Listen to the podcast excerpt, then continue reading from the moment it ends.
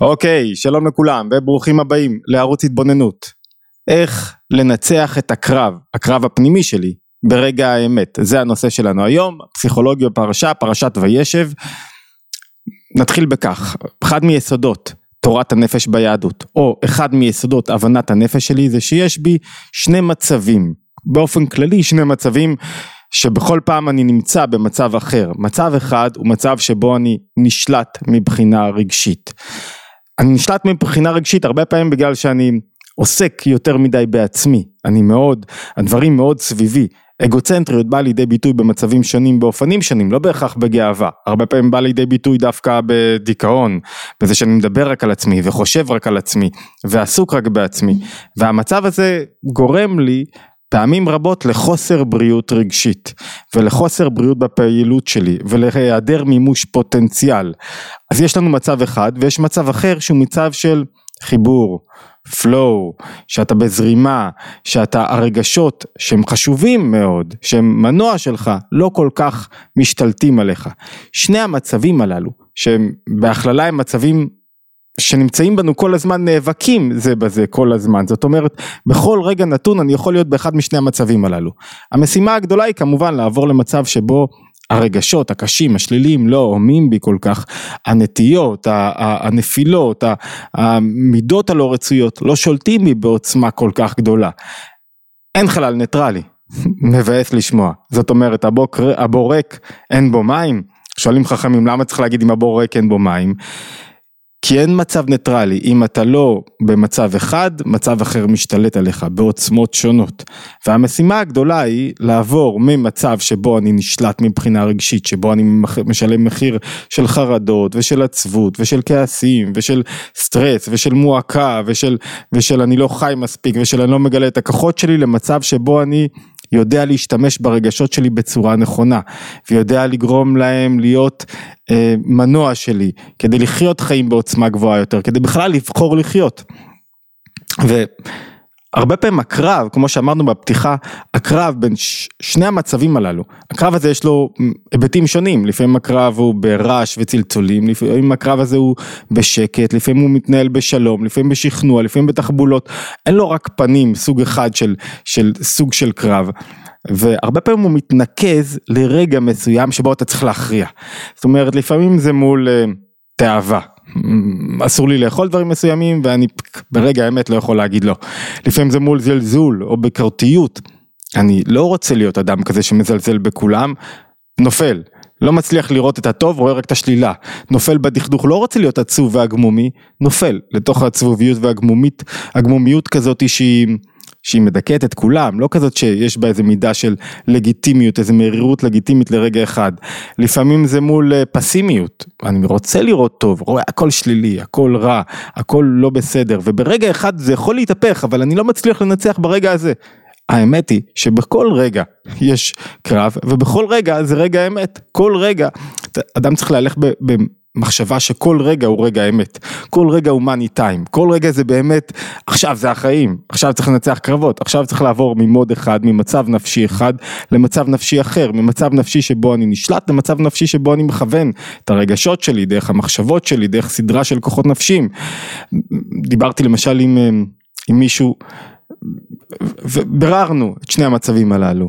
וכמו לכולם יש לו התמודדויות לפעמים בעוצמה גדולה יותר של כעס וקצת דיכאון וכל מיני דברים כאלה. דיכאון וכעס זה לא אותו דבר. לשניהם באים מאני, מהרבה אני, מהרבה ישות. ו, ודיברנו על רעיונות של יציאה מהמרכז ולנסות לראות דברים מחוץ לעצמך ודווקא בשעת כעס לנסות להבין רגע את האחר ואת מה שמכעיס אותך ואת המציאות החיצונית ו, וכאילו כדי לשחרר שליטה והוא אמר לי משהו חזק, אני לא רוצה.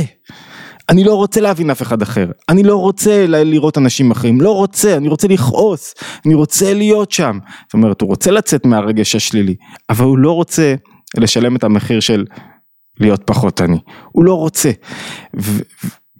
ולפעמים ההכרעה של הרגע הזה שבו אנחנו מדברים, הרגע שבו אתה צריך לנצח, צריך לקבל החלטה מודעת, לעורר את הרצון, לשכנע את עצמי. אתמול עסקנו בזה באריכות, בלימודי התבוננות, שצריך לשכנע את עצמי שאני רוצה, לעורר בי רצון להיות מורה דרך, להיות סוכן שיווק, כדי לעורר בי את הרצון לנצח את הקרב ברגע הזה. איך עושים את זה? איך מעוררים בעצמי ברגע האמת לרצות לבחור במוד, במצב הנכון יותר, הבריא יותר עבורי, כזה שגורם לי להיות בפלואו, בזרימה, ב, ב, בחיבור עם הסביבה, עם המציאות, כזה שהוא לא קורבני, כזה שהוא לא מציב את עצמו במרכז, כזה שהוא מבין יותר את הסיטואציה לעומת הבחירה, וזו בחירה, אתה בוחר. להיות בחרדות, אתה בוחר להיות בעצבות, כי אתה לא מוכן לשלם את המחיר של יציאה מזה. איך אני בוחר ברגע האמת לצאת? זו השאלה שלנו. זו השאלה שעומדת לפתחנו היום בפרשת אה, וישב. טוב, לפני שנענה על השאלה ונצלול לתוך הפרשה שדרכה אנחנו רוצים לענות על השאלה הזאת, אני רוצה רגע להקדיש את השיעור. אתמול התקשרה אליי אה, אישה מאוד מיוחדת, כל כך עוצמתית וחזקה, גרמה לי לבכות שעה שלמה, אה, חני וולף, אימא של רועי וולף, רועי וולף היה אה, לוחם סיירת גבעתי, ש, שהיה בשביעי לעשירי, לחם בקרבות, בכפר עוז אם אני לא טועה, לחם בגבורה ממש, גיבור ישראל, שמסר את נפשו ובשלושים ואחת לעשירי נפל בתוך עזה כבר, ואימא שלו אישה כל כך חזקה ועוצמתית, ו... וואו, איזה, והיא אמרה, בחרתי, את האמת שהיא אמרה שהיא בחרה לחיות עוד לפני, עוד לפני השביעייה לעשירי, היא בחרה לחיות. ולבחור לחיות זה לבחור לנצח את הקרבות ברגע האמת, ולבחור לחיות זה אה, לבחור להתגבר על הרגשות ועל, ה, ועל החרדה ועל, ה, ועל הקושי הגדול, כואב, כאב עצום, בלתי נתפס, אתה לא יודע אם... הכאב כל כך קשה, אבל עדיין צריך לבחור לחיות. והיא בחרה לחיות, היא אמרה, ויותר מאשר לבחור לחיות, להעיר, להשפיע טוב, להביא מהכוחות שהיא מגלה בתוך עצמה לעולם. אה, וזה כל כך מיוחד וכל כך עוצמתי והיא אמרה שהיא מאזינה לנו באופן קבוע לתכני התבוננות כל כך שמחתי לשמוע שתכני התבוננות בסוף יורדים ברגע המבחן של מה שאנחנו לומדים הוא ברגע האמת הוא כש, כאילו בכל רגע הוא רגע האמת לפעמים רגעי שגרה הם קשים מאוד אבל ברגעים כאלה שפתאום זה מחזק אותה בהחלטה של הבחירה של אני, אני מחיה את בני אה, תוך כדי העשייה החיובית ותוך כדי אה, הרצון שלי להשפיע יותר טוב לעולם, ברור שיש קטעים קשים, ברור שיש רגעים. שבו אתה קורס לתוך עצמך, השאלה היא כמה מהר אתה קם מתוך הרגעים הקשים הללו, אז, אז אה, נקדיש את השיעור לעילוי נשמתו של רועי וולף, אה, שמסר את נפשו כפשוטו בשבילנו ושנזכה לקבל מהעוצמות משהו, ש... שלא נעמוד בכאלה מבחנים, אבל שנזכה גם לגלות עוצמות בחיי היומיום. אמ, וכמובן נתפלל לשחרור החטופים והשבויים וניצחון חיילינו. כל יום הימים האלה כל יום זה, זה יום כל כך קשה. טוב יאללה בואו ניכנס לשיעור. אני לא טוב ב, כמו שאתם יודעים ביותר מדי הקדמות ו... אמ,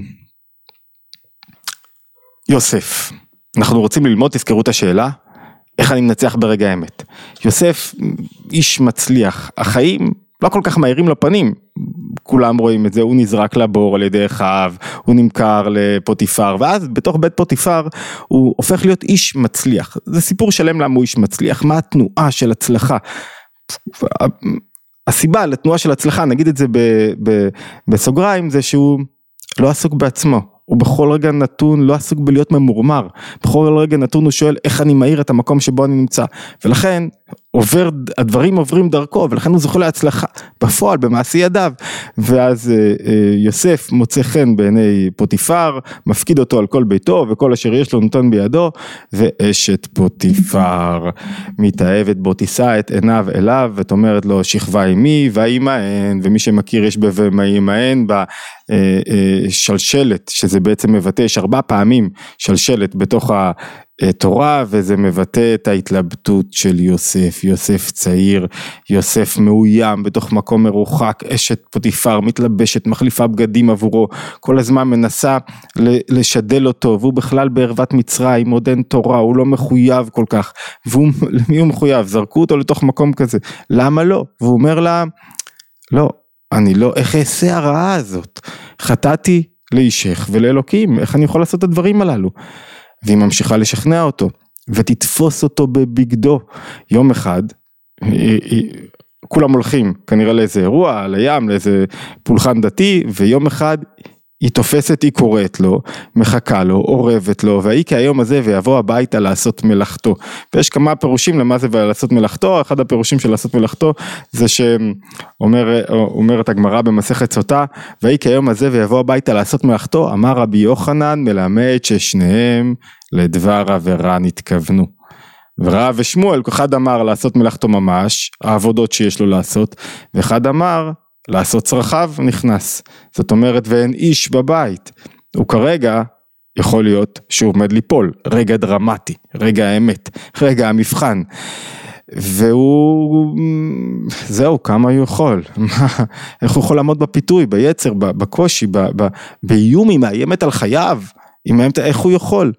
והיא תופסת אותו בבגד שלו קודם לכן, ואז אומרת לו לאמור, שכבה עימי.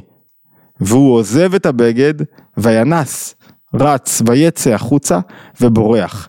ואז היא רואה שהוא בורח והיא אה, מתחילה לצעוק ולקרוא איש עברי, רצה אה, לשכב איתי, לאנוס אותי וכולי, מאשימים אותו ואז זורקים אותו לבור המצרי ושם הוא ממשיך לעשות חיל ולעשות ולהצליח בזכות שהוא לא שואל למה זה קרה לי, למה אני הקורבן, אלא מה אני יכול לעשות עכשיו. אבל זה העניין הצדדי שלנו, זה לא הניצחון עדיין. איך הוא מנצח את הרגע, את הפיק הזה, שבו הוא נכנס הביתה, לעשות מלאכתו. מלאכתו ממש, לעשות צרכיו, איך הוא מנצח את הרגע הזה, מה קורה ברגע הכל כך דרמטי הזה. המדרש, המדרשים הרבה יותר עסיסיים ברגע הזה, הם מספרים קודם כל כמה היא הייתה מאוהבת בו, אשת בוטיפר, כמה היא, כמה היא כל הזמן, היא הייתה חולה, זליקה או, זליקה או סוליקה קראו לה בשפה הערבית, השפה במסורת המוסלמית, כמה היא, היא, היא כל הזמן חשבה עליו והייתה כבר כמעט חולה, וכשראו אותה חולה, החברות שלה, שאלו אותה למה את כל כך חולה, מספר ספר אה, הישר, ספר מדרשים מהמאה ה-13, והיא אומרת, בואו, בואו תראו, היא מזמינה את כל נשות מצרים, נשות האצולה הגבוהה, כי היא כבר אשת שר, היא מזמינה אותם אליה, אליה, והיא נותנת לכולם אה, אתרוגים, תפוחים, משהו כזה, לקלף מסכין, ואז כשיוסף עובר, כולן פוצעות את עצמן מיופיו, הן לא יכולות להעתיק את מבטיהן, מסתכלות עליו, וואו, ואז כולן נפצעות, והיא אומרת, כמה אתן נפצעתם כאן עכשיו, אני כל יום צריכה לעבור את זה. כל יום להסתכל על הדבר היפה הזה, המושך הזה, מלא החן הזה, ואני מאוהבת בו, ואני לא יכולה, והופכת להיות חולה. וביום הזה שכולם יוצאים והיא מתכננת טוב טוב את היום הזה היא תלבש בגדי מלכות, תשים על ראשה אבנים יקרות, היא יפה, היא מקשטת את עצמה עם אבנים משוב... שואה משובצי זהב ותייפה את פניה ואת בשרה בכל תמרוקי הנשים ותקטיר את ההיכל, את הבית בכדה ובלבונה ותפזר אורח טוב שהוא מושך את הנפש ותשב פתח האוהל, פתח ההיכל, מחכה, פתח החלל, דרך הבית, מחכה ליוסף במקום שבו עובר שם. ויוסף רואה את כל מעשה זליקה ויושב אחורנית. ותרא זליקה את יוסף, היא רואה, למה אתה מתרחק? בוא, אני אעשה אותך מלך, אל תדאג, לא יקרה לך שום דבר, רק תבוא אליי, רק תתמסר אליי. והיא קודם כל תופסת את בגדיו. אוקיי, עכשיו בואו נחזור לשאלה שלנו, אנחנו מבינים את הפיתוי, מבינים את הקושי, הכל אומר ליוסף, לך על זה. למה לא? למה לא? לך על זה, למה לא? מה הבעיה פה? מה הנקודה? מה, למה אתה, למה אתה מסרב כל כך? אף אחד לא יאשים אותך בזה, זה כל כך לגיטימי. כאילו, מה זה לגיטימי? זה לא לגיטימי, אבל אתה בערוות מצרים, במקום הנמוך ביותר, אתה עבד, אתה... תבגוד באדונך, ותבגוד באלוקיך. אה, קורה, קורה. ויוסף עומד בתוך הפיתוי הזה, הוא מחזיק את עצמו ברגע האחרון, יש מדרשים מאוד ציורים שמתארים עד כמה הוא מתלבט ואז הוא מחזיק את עצמו. מתגלה לו דמות דיוקנו של אביו. אם נבין מה זה דמות דיוקנו של אביו, ונבין איך אשת פוטיפר מפתה אותו, נוכל להבין איך אנחנו מנצחים את הקרב ברגע האמת. אז בואו נתחיל מהקל אל הכבד, נעבור על כמה פרשנים ותוך כדי נוכל להבין מה אנחנו צריכים לעשות כשבא לנו הקרב, כשאני לא רוצה להתגבר על הכעס שלי, כשאני לא רוצה להתגבר על החרדות שלי, מה אני צריך לעשות? נקודה ראשונה, אומר נתחיל מהקל מהפשוט יותר, דווקא אברבנאל על התורה אומר ככה, אומר הוא מדגיש את הנקודה של ויאנוס, שהוא בורח. זאת אומרת, היא תופסת אותו בבגדה, והוא מבין שאם הוא לא נס מכאן, אם הוא מקיים דיאלוג, אם הוא נותן לה להמשיך לפתות אותו, אם הוא חוזר לקחת את הבגדים שלו, מה קורה לו? הוא נופל. מה הם בגדים? מה הם הבגדים? בגד, המחשבות נקראים לבושי הנפש, המחשבות שלנו הם בגד, הנפש היא מקור החיים כמו שאתם יודעים והגוף מקבל את מקור החיים, הכוחות הנפשיים, הרגשות שלי לא מתלבשים סתם כך בגוף, הם מתלבשים דרך ממוצע, הממוצע הזה זה הבגדים שלי, מה שאני לובש זה הביטוי למחשבות שלי. זאת אומרת, אם אני נותן למחשבות לנוע לכל מיני כיוונים, אני מחזיר אתכם לסדרות על מחשבות, מה קורה? הבגדים שלי הופכים להיות שולטים בי. אני עובר למוד, אחת העבודות המרכזיות כדי לצאת מהמוד, מהמצב שבו אני נשלט רגשית, זה לשלוט במחשבות שלי. אני מחזיר אתכם לסדרות על מחשבות. ולכן, הרבה פעמים כשבאות לך כל מיני מחשבות, בגד זה מלשון בוגד, כי המחשבות בוגדות בך. אם אתה מאמין בהם, אכלת אותה. אתה מאמין במחשבות הללו, אתה לא תצא מזה. אז זאת אומרת, נקודה ראשונה, אומר אברבנאל, דון יצחק, רבי יצחק אברבנאל, אומר ככה, אם אתה, כל המחשבות, מה שהן רוצות, כל היצר, כל הפיתוי, שתקיים דיאלוג איתם. אבל מה, באמת יש סיבה לחרדות? אבל מה, באמת הכל, הכל קורס? אבל מה, באמת רע פה? אבל מה, ואיך שאתה מקיים דיאלוג, עונה להם, נשאר שם, מנסה, ואתה לא בורח, זהו, הן תופסות אותך.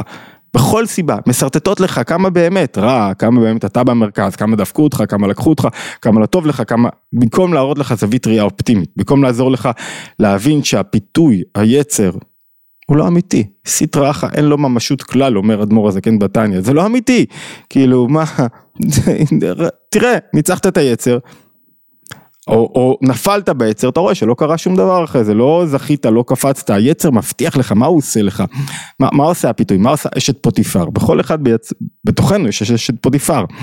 הוא מנסה להסביר לך שבלעדיי לא תצליח, לא תתקדם, כל זה לא שווה, אתה לא יכול לחיות חיים בלי ההתמכרות הזאת. בלי שעכשיו אתה מעשן את הסיגריה, בלי שעכשיו אתה נופל בעוגה הזאת, בלי שעכשיו אתה עושה את ה... בלי שעכשיו אתה כועס על העולם, בלי שעכשיו אתה מתנהג באופן הזה, אי אפשר לחיות יותר. כאילו כל, בלי זה כלום לא שווה לי. אשת פוטיפר מנסה לשכנע אותו שאתה חייב אותי. ו, ו, ותהיה בטוח שאף אחד לא רואה. נו מה זה כבר, תיפול קצת. מה אומר אברבנאל? לא מקיימים, רבי אברבנאל, לא מקיימים דיאלוג אפילו קטן ביותר. זאת אומרת, כשאתה רואה שהמחשבות הן לא טובות, כשאתה מזהה אותן, הבגד זה הבגידה הראשונה. כשאתה רואה שהן מנסות להפיל אותך, להגיד לך כמה אתה לא טוב, כמה אתה לא יוצלח, כמה אתה לא תגיע, כמה לא מגיע לך, כמה כן מגיע לך, לעסוק בעצמך. אתה ישר מנתק איתן מגע. הן לא יובילו אותך לשום מקום. כי הן הראשונות שרוצות, הרי יש משהו בצד האחר, ברגשות השליליים, במידות השליליים, יש משהו שיונק מהקדושה, הוא יונק את הכוח שלו ממקור גבוה, זאת אומרת בכל רע, בכל התנהגות שלילית יש מעט אמת.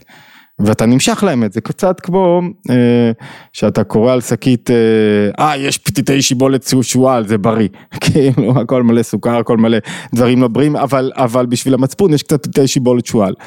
אתה לא יכול לאכול את זה אחי, זה לא בריא לך, מה שכל מה שהולך שם, אבל, אבל מעט טוב מושך אותך, לכן נקודה ראשונה, אל תקיים משא ומתן, אל תקיים שיח, אל תחזור לקחת את הבגדים שלך, זה מה ש... הדבר הראשון שמתחיל, אנחנו אומרים מהתחילה, בתושעת הקרב, תנסה לנוס משם, מה זאת אומרת לנוס? אז אומרים לא רק לא לחלץ את הטוב, לקחת את עצמך למקום אחר, מיד, הסחת דעת, זה כלי ראשוני במעלה, שאומרים לצאת מהעולם הזה, אומר אור התורה, אומר אה, המגיד ממזריץ', לצאת מה... קודם כל להחליף סביבה, קודם כל לברוח, ללכת החוצה זה ללכת אל השוק, אל מקום אחר, להסיח את הדעת, לא להיות במקום, לשנות רגע את המקום מהקרב, אם אתה כל כך, אם אתה רוצה להפסיק לעשן, אתה לא יכול ללכת בחברת מעשנים, לפחות לא בהתחלה. עד שתפסיק לרצות לעשן. אם אתה כועס על כל מיני דברים, אתה צריך ללכת לנסות רגע להחליף סביבה של חברים, של אנשים, של אנשים שמצדיקים אותך בכעס, להחליף סביבה זאת אומרת לנסות רגע לעבוד דרך החיצוניות על הפנימיות, לצאת החוצה, כדי שהקולות הללו שבך יתייאשו כבר. המגיד מזריץ' אומר גם תלך לפעמים, צא למקום גבוה יותר. תעלה רגע, הוא רואה דמות דיוקנו של אביו, תעלה רגע לשאלות גבוהות יותר במציאות שלך. כאילו צא רגע מהקרבות הקטנים, תנסה להכניס אור חדש לחיים שלך. פתאום נסה לראות משהו אחר, ללמוד איזה ספר היסטוריה, לפתוח זווית ראייה. קצה מכאן. אז אמרנו נקודה ראשונה, לברוח, נקודה שנייה, לברוח החוצה. להכניס תוכן אחר, למקום אחר. נקודה שלישית, אומר, דעת זקנים אומר, למה כשבני ישראל יוצאים ממצרים, ואז ברגע האמת הים, רעב הינוס, הוא, הוא, הוא כתוב בתהילים שהוא נפתח לשתיים, למה הים פתאום נפתח לשתיים ואנס ואפשר לבני ישראל לעבור בחרבה? למה? בזכות זה שיוסף יצא החוצה. זאת אומרת, תנסח לך את התועלות. אמרנו, אתה צריך להיות מורה דרך של הרצון האמיתי והנכון שלך. מורה דרך ואיש השיווק. הצד השלילי, תמיד במאבקים, במודים האלה, שהרגע שרוצה לנצח אותך, הוא תמיד יסביר לך למה רע, למה לא טוב, למה מגיע לך, למה אתה צריך להיות עצבני, למה אתה צריך להיות כעוס, כל ההיבטים, זה לא משנה עכשיו במה אנחנו מדברים ספציפית. אתה, כדי להחזיר שליטה, צריך להיות סוכן שיווק, להסביר למה אתה רוצה להיחלץ מזה, למה אתה לא רוצה לכעוס, למה אתה כן רוצה לראות אנשים אחרים, למה אתה רוצה לצאת מעצמך וזה מתנהל כל הזמן בראש שלך. זה מתנהל בראש שלך, אבל איך אתה הופך להיות אה, איש שיווק, תחשבו עכשיו על איש שיווק, תחשבו על, אתם מוכרים מוצר, מה אתה עושה? אתה מייפה טיפה את, ה, את המוצר, אתה מציב אותו נכון, אתה יוצר איזה מצב אסתטי, אתה עושה מספר פעולות כדי שירצו יותר את המוצר שלך. אם אתה מוכר משהו מסוים, אתה, אתה לא זורק, ככה אתה מוכר אוכל, אתה לא זוכר, זורק את האוכל ככה, אתה מגיש אותו יותר יפה, אתה עושה פרסומת, אתה מציג את התועלות שלו. בדיוק מה שצריך לעשות כדי לנצח ברגע האמת לצד החיובי. לצד הנכון, ללרצות להיחלץ מזה. זאת אומרת, זה בדיוק להיות סוכן שיווק. עכשיו תחליטו מה נכון, לפני שהחלטת מה נכון לא תצא מזה. מה נכון, משרטט לנו אה, דמות דיוקנו של יעקב, שיוסף רואה לנגד עיניו. הוא רואה מה נכון, ואז הוא משרטט לעצמו כמה תועלות יש לך יותר בניצחון. כמה תועלות יש לך יותר בזה שתתגבר רגע אחד על תאוות האכילה, על הדיבור הלא נכון, איך הבית שלך ייראה, איך הסביבה שלך תיראה. כמה תועלות יש לך בזה שתצליח. כשמישהו בדיכאון הוא לא רוצה לצאת מהדיכאון, קשה לו, הוא כאילו הוא רוצה ולא רוצה. הוא קשה לו, כואב לו, הוא משלם מחיר אדיר אבל הוא לא רוצה כי זה כל כך קשה, זה כאילו רומסים אותו מלמעלה, אתה לא מצליח כאילו לדחוף את זה, ואז הרבה פעמים אתה מוותר, משחרר את הידיים שלך. אומר אוקיי, נשאר פה, נשאר במקום הזה, נשאר ככה. והמשימה הגדולה היא להתגבר, לעורר את הרצון, לרצות לרצות. וכדי לעשות את זה צריכים להיות סוכני שיווק של מהו הרצון הטוב, כמה יותר טוב לי להיות מחוץ לדיכאון הזה, כמה יותר טוב, כמה, כדי להניע את עצמי קצת, כמה, כמה התועלות הן גדולות. אז אמרנו להחליף סביבה, אמרנו לרצות, לצאת החוצה, אמרנו להתעקש לנוס כמה שיותר מהר מדיאלוג עם הרע, כי כל מה שהוא רוצה זה שתקיים איתו משא ומתן, שתקיים דיאלוג, שתדבר איתו, שתקשיב לו, ויאנוס, שהוא בורח מיד, ואתה משאיר שם את המחשבות שלך, עוזב את בגדיו בידיה, זאת אומרת, אתה משאיר, אני לא נאבק עם המחשבות, אני משחרר אותם, אני לא חוזר. פעם אחת הדברים שאנשים עושים בה טעות, הם חוזרים לברר מה קרה, מה קרה, מה יעזור לך לברר מה קרה, אין פה משהו לפתור. אין פה איזה עניין לחלץ, אין פה עניין עכשיו לחזור לשרטט את זה מחדש באופן אחר. ככל שאתה תעסוק בזה יותר, תעסוק ביותר מה קרה לי, יותר תשקע. ולמה זה קורה לי ומה קורה לי. הרבה פעמים, לפעמים כן צריך לחזור, ברוב הפעמים לא. למה? כי זה מש... גורם לך לשקוע שוב ושוב בעצמך, ושוב ושוב בשיחה על עצמך ולמה זה קרה לי, ולחזור לאותם מאורעות, ועכשיו אתה מפרש את זה ככה, ועכשיו אתה מפרש את זה ככה, לא, תעזוב בגדיו, ועזוב בגדו בידה. אני לא חוזר לזה, לא מעניין אותי, אני לא עוסק באיך הייתה הילדות שלי ואיך כבר בגיל 14 אה, אני מפרש איך הייתה הילדות שלי. מה, מה, מה עכשיו אני הולך לפתור יחסים לא, קדימה, מה עכשיו, ברח למקום אחר, החוצה. ואני רוצה להציג את הפרשנות, את הדרך, את השיטה אה, של אדמו"ר, של אה, הרבי מלובביץ', בתוך שיחה, שמשרטטת אולי את הדברים שהכי ישכנעו אותנו לנצח ברגע האמת. אומר ככה, הצגנו כמה דרכים, אני רוצה להציג איזה תמונה כללית שכל אחד צריך לדעת בראש, שהיא זאת שאני מקווה, תעזור לכולנו לנצח, וגם אם ליפול, לחזור למסלול ניצחונות. הוא אומר ככה, אתה צריך לדעת, דבר אחד, כל פעם שיש קרב, מה, מה גורם, איך היא משכנעת אותי באשת פוטיפר? איך משכנע אותי היצר? איך משכנע אותי המחשבות השליליות? נו יאללה קצת, מה אכפת לך? מי רואה? אין איש בבית, כולם עכשיו הלכו לנהר לעבוד את הנילוס, מה אכפת לך? קצת. אין קרבות סתם. כל קרב שיש לך בנפש הוא חלק מהכיוון של המציאות הזאת, של העולם, של, של, של התכלית שלך בתוך העולם. אין רגע סתמי בחיים הללו. יותר מזה, הכל תלוי בך. בכל רגע, כל סדר העולמות תלוי בך. זאת אומרת, רגע קרב הוא רגע משמעותי. אל תהיה עכשיו היסטרי, תקבל את עצמך, אבל אם אתה רוצה יותר מעצמך, זה רגע הקרב, להבין כמה הוא משמעותי וכמה כל רגע הוא משמעותי. זאת אומרת, יש לך פה תכלית לשנות את פני המציאות, להאיר את המציאות, זה לא סתם. וכשאתה מצליח, כשיוסף מבין את זה, מה זה כשהוא רואה את דמות דיוקנו של אביו? הוא מבין, וואו, אני חלק ממשהו גדול ממני. זה לא עכשיו אני נופל וזהו, אני שייך למשהו הרבה יותר גדול. אני לא איזה אמ, סתם אדם שמעביר את הרגע הזה. הרגע נברא במיוחד עבורי, ואני נבראתי פה, וכאן יש לי כוחות מיוחדים, וכל מה שקורה הוא מיוחד עבורי, ולכן אני צריך לנצח להתעלות על הרגע הזה. אני רוצה להקריא לכם רגע מלשונו של הרבי מלובביץ', שהוא אומר ככה, יש לפרש, וינוס ויצא החוצה, שאתה יוצא מכל העולמות וכל סדר השתלשלות, אתה לא נותן לממד הטבעי לשלוט בך ברגע הזה. ומבטל את כל חשבון שקלא וטריא, לא זה לא, צריך להגיד למחשבות הללו, לא זה לא, שאין אפשרות ומעמד שאני נופל פה, אני לא נופל פה, אם תגיד לא זה לא, לא תיפול, לא עם העוגה ולא בחרדות שלך, ולא בעצבות שלך, כי לא תיתן לזה מקום. הרי מה, מה הקשר בין שני הדברים הללו, הפיתויי העוגה והחרדות שלי? שניהם באים ממקום, אני, אני רוצה לאכול את העוגה ולא עומד בזה, אני רוצה לחשוב מה יהיה איתי ואיך הדברים יסתדרו לי ומה יקרה איתי. זה, זה היסוד של הדברים, שבא לידי ביטוי באופנים שונים לפי מבנה האישיות של כל אחד.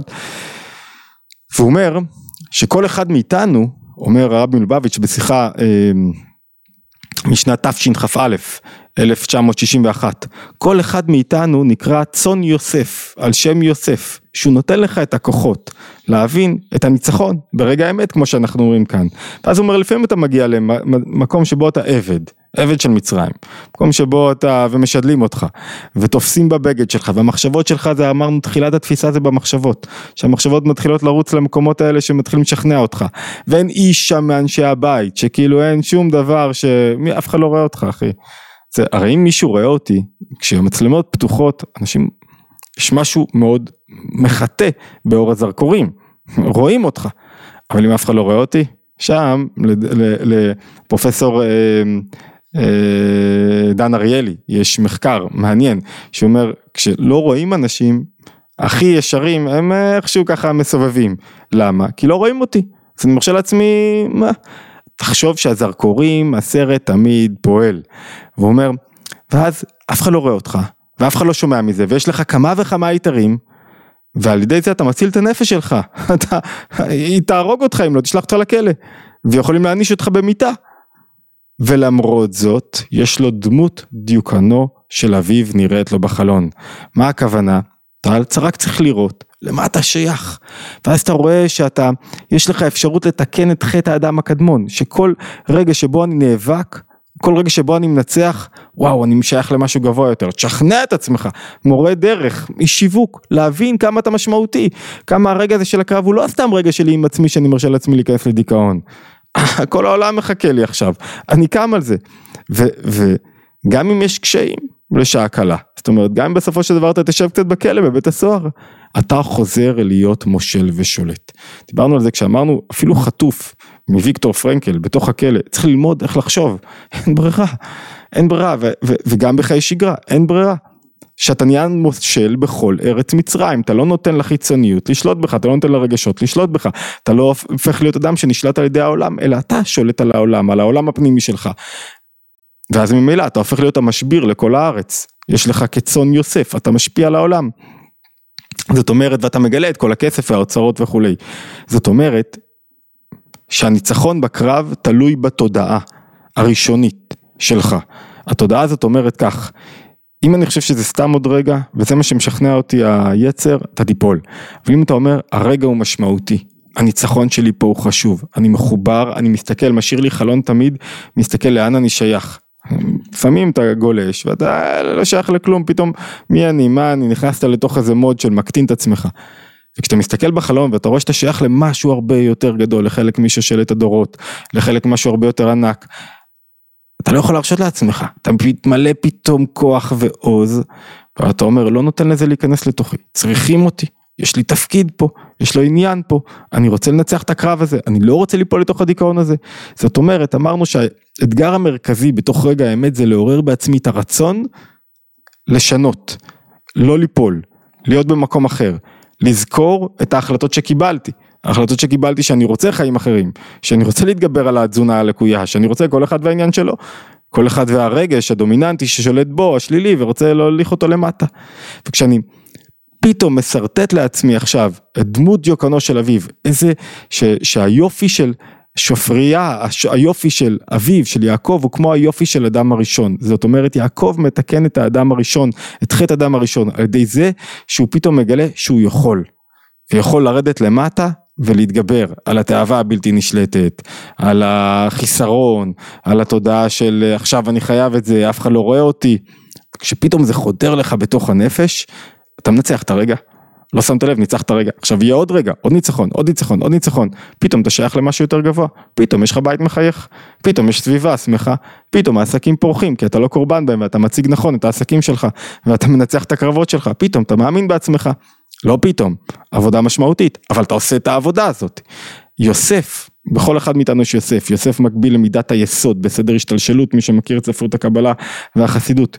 יוסף קורא לכל אחד להבין שגם אם הוא בתוך בור מצרי, זה סוד ההישרדות של העם היהודי, גם אם במקום הנמוך ביותר, גם אם המציאות מתנכרת לו בכל ההיבטים, שזה זורקים אותו ומתעללים בו וכלום לא הולך לו, ועדיין הוא יכול להיות אדם מצליח בזכות זה שהוא מחובר למשהו גבוה יותר, לדמות דיוקנו של אביו, והוא כל רגע יש לו פיתויים שמאיימים להפיל אותו, למשוך לו זמן, לגרור אותו, לגרום לו לא לנצח את הקרבות שלו, לא להיות בעל משמעות, ובכל זאת, הוא לומד איך לנצח.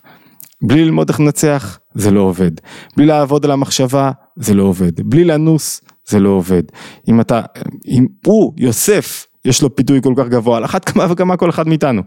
וגם אם אתה נופל, לדעת לזכור שברגע הבא יש עוד קרב, וגם אותו צריך לנצח, והוא, וזו הסיבה, זו הבשורה האופטימית ביותר. גם נפלתי, לא נורא, בקרב הבא אני אנצח. לא נורא, בקרב הבא אני אתעלה ואתחבר שוב חזרה לדמות של אבי, למקום שאליו אני שייך, לדרגות הגבוהות יותר. מה זה לא נורא? נלמד מהנפילות, להתארגן טוב יותר לפעם הבאה. מהנפילות אני נלמד להיות לוחם טוב יותר בפעם הבאה. והנקודה החשובה אמרנו שכל אחד צריך לזכור שהניצחונות שלו הם לא רק הניצחונות שלו.